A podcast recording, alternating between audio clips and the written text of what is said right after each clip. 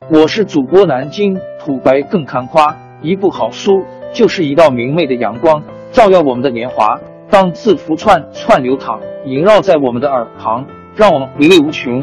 天津上元书院又和你们见面了，欢迎您的收听。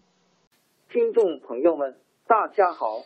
开讲前先打个小广告，作为主播，你们的关注和打赏是对我努力工作认可的结果。谢谢听众，天津上元书院、南京土白更堪夸主播最新专辑《平化祖国华夏上下五千年》终于上线了，一部宏伟巨作。我们的祖先以伟大的创造力、强大的生命力和巨大的凝聚力，世世代代繁衍生息，历尽磨难，从远古走到现在，从蒙昧走向文明。全书共计两百八十三回。作为播客，我劳动我所得，付费的有声书来了，你愿意为此花钱花时间吗？评话中华上下五千年专辑的进度更新按听众的关注和评论而定。喜马拉雅号 UID 七三二六四零二二，微信号 sh 八五七三零一四四九。请多多关注，多多打赏，谢谢大家，谢谢。下面正式开讲《评话中华上下五千年》专辑。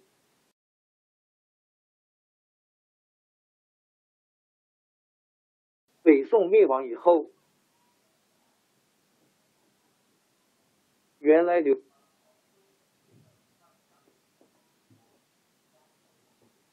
在相州的康王赵构逃到南京（今河南商丘）。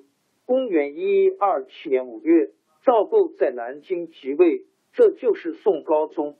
这个偏安的宋王朝后来定都临安（今浙江杭州），历史上称作南宋。宋高宗即位以后，在舆论的压力下，不得不把李纲召回朝廷担任宰相，但是实际上。他信任的却是黄潜善和汪伯彦两个亲信。李纲提出许多抗金的主张，他还跟宋高宗说要收复东京，非用宗泽不可。宗泽是一位坚决抗金的将领。北宋灭亡之前，宋钦宗曾经派他当和议使，到京津议和。宗泽跟人说：“我这次出使。”不打算活着回来。如果金人肯退兵就好，要不然我就跟他们争到底，宁肯丢脑袋，也不让国家蒙受耻辱。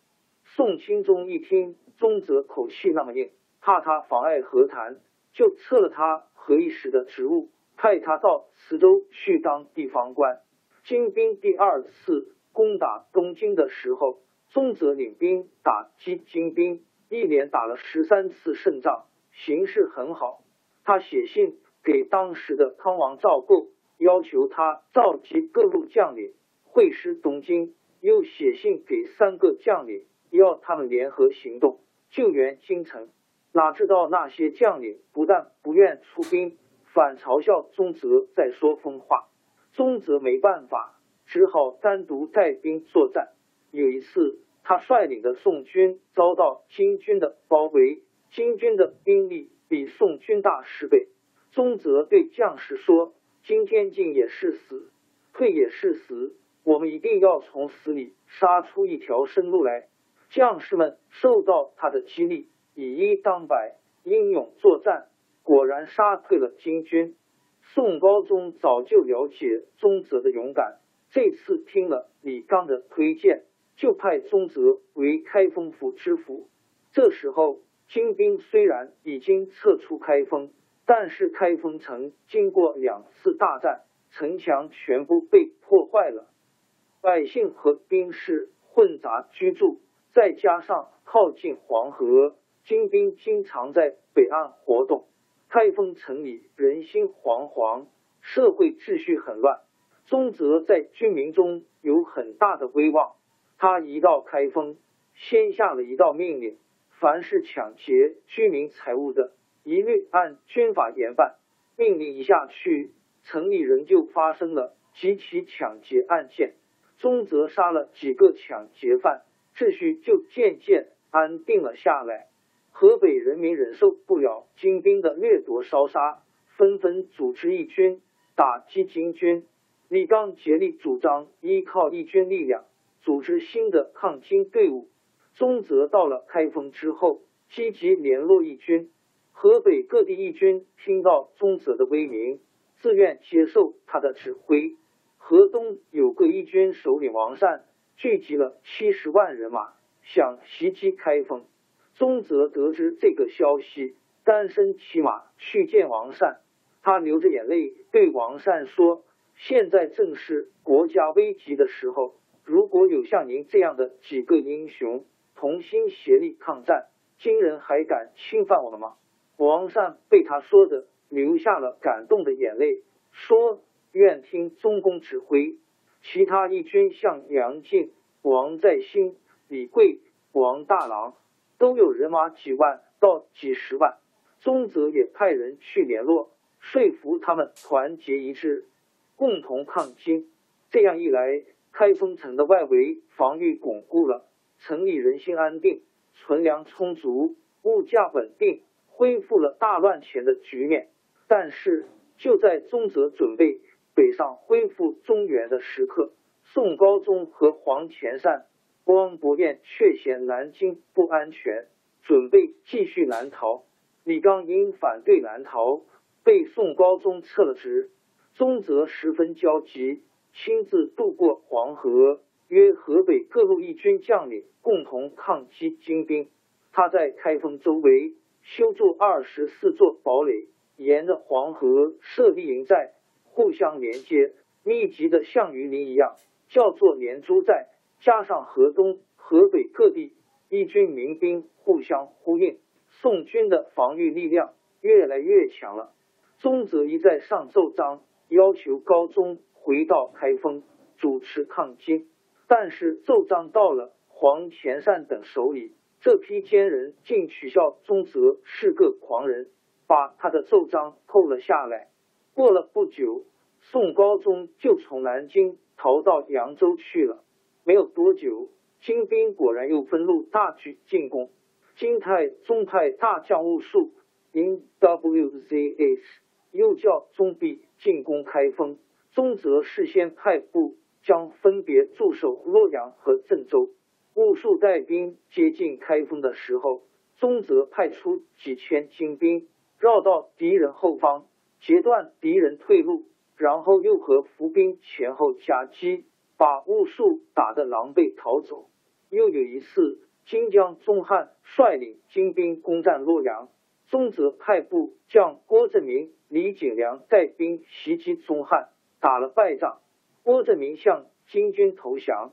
李景良畏罪逃走，宗泽派兵捉拿到李景良，责备他说：“打仗失败本来可以原谅，现在你私自逃走，就是墓中没有主将了。”说完，下令把李景良推出斩首。郭振明向金军投降之后，宗翰派了一名金将跟郭振明一起到开封，劝宗泽投降。宗泽在开封府大堂接见他们，对郭振明说：“你如果在镇上战死，算得上一个忠义的鬼。现在你投降做了叛徒，居然还有什么脸来见我？”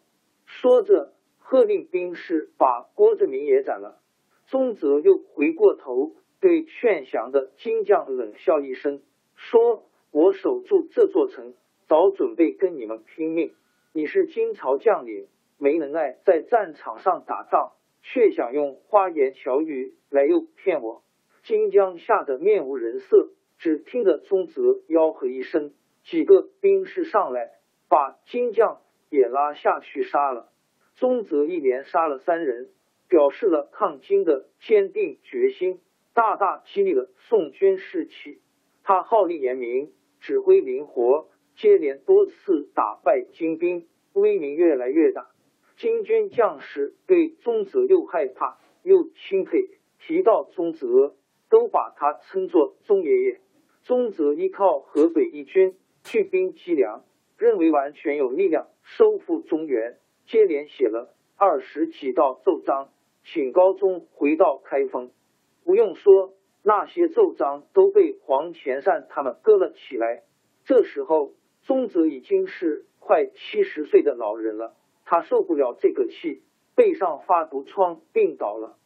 部下一些将领去问候他，宗泽病已经很重。他张开眼睛，激动地说：“我因为国仇不能报，心里忧愤，才得了这个病。只要你们努力杀敌，我死了也没有遗憾了。”将领们听了，个个感动的掉下热泪。大伙离开的时候，只听得宗泽念着唐朝诗人杜甫的两句诗：“出师未捷身先死，长使英雄泪满襟。”接着又用足力气呼喊。过河，过河，过河，才合上眼睛。开封居民听到宗泽去世的消息，没有一个不伤心的痛哭流涕。宗泽去世后，宋朝派杜充做东京留守。杜充是个昏庸残暴的人，一到开封，把宗泽的一切防守措施都废除了。没多久。中原地区又全都落在金军手里。王朝更迭，江山易主，世事山河都会变迁。其实我们无需不辞辛劳去追寻什么永远，活在当下，做每一件自己想做的事，去每一座和自己有缘的城市，看每一道动人心肠的风景，珍惜每一个擦肩的路人。纵算经历颠沛，尝尽苦楚，也无怨悔。感谢您的收听，朋友们，让我们下期再见。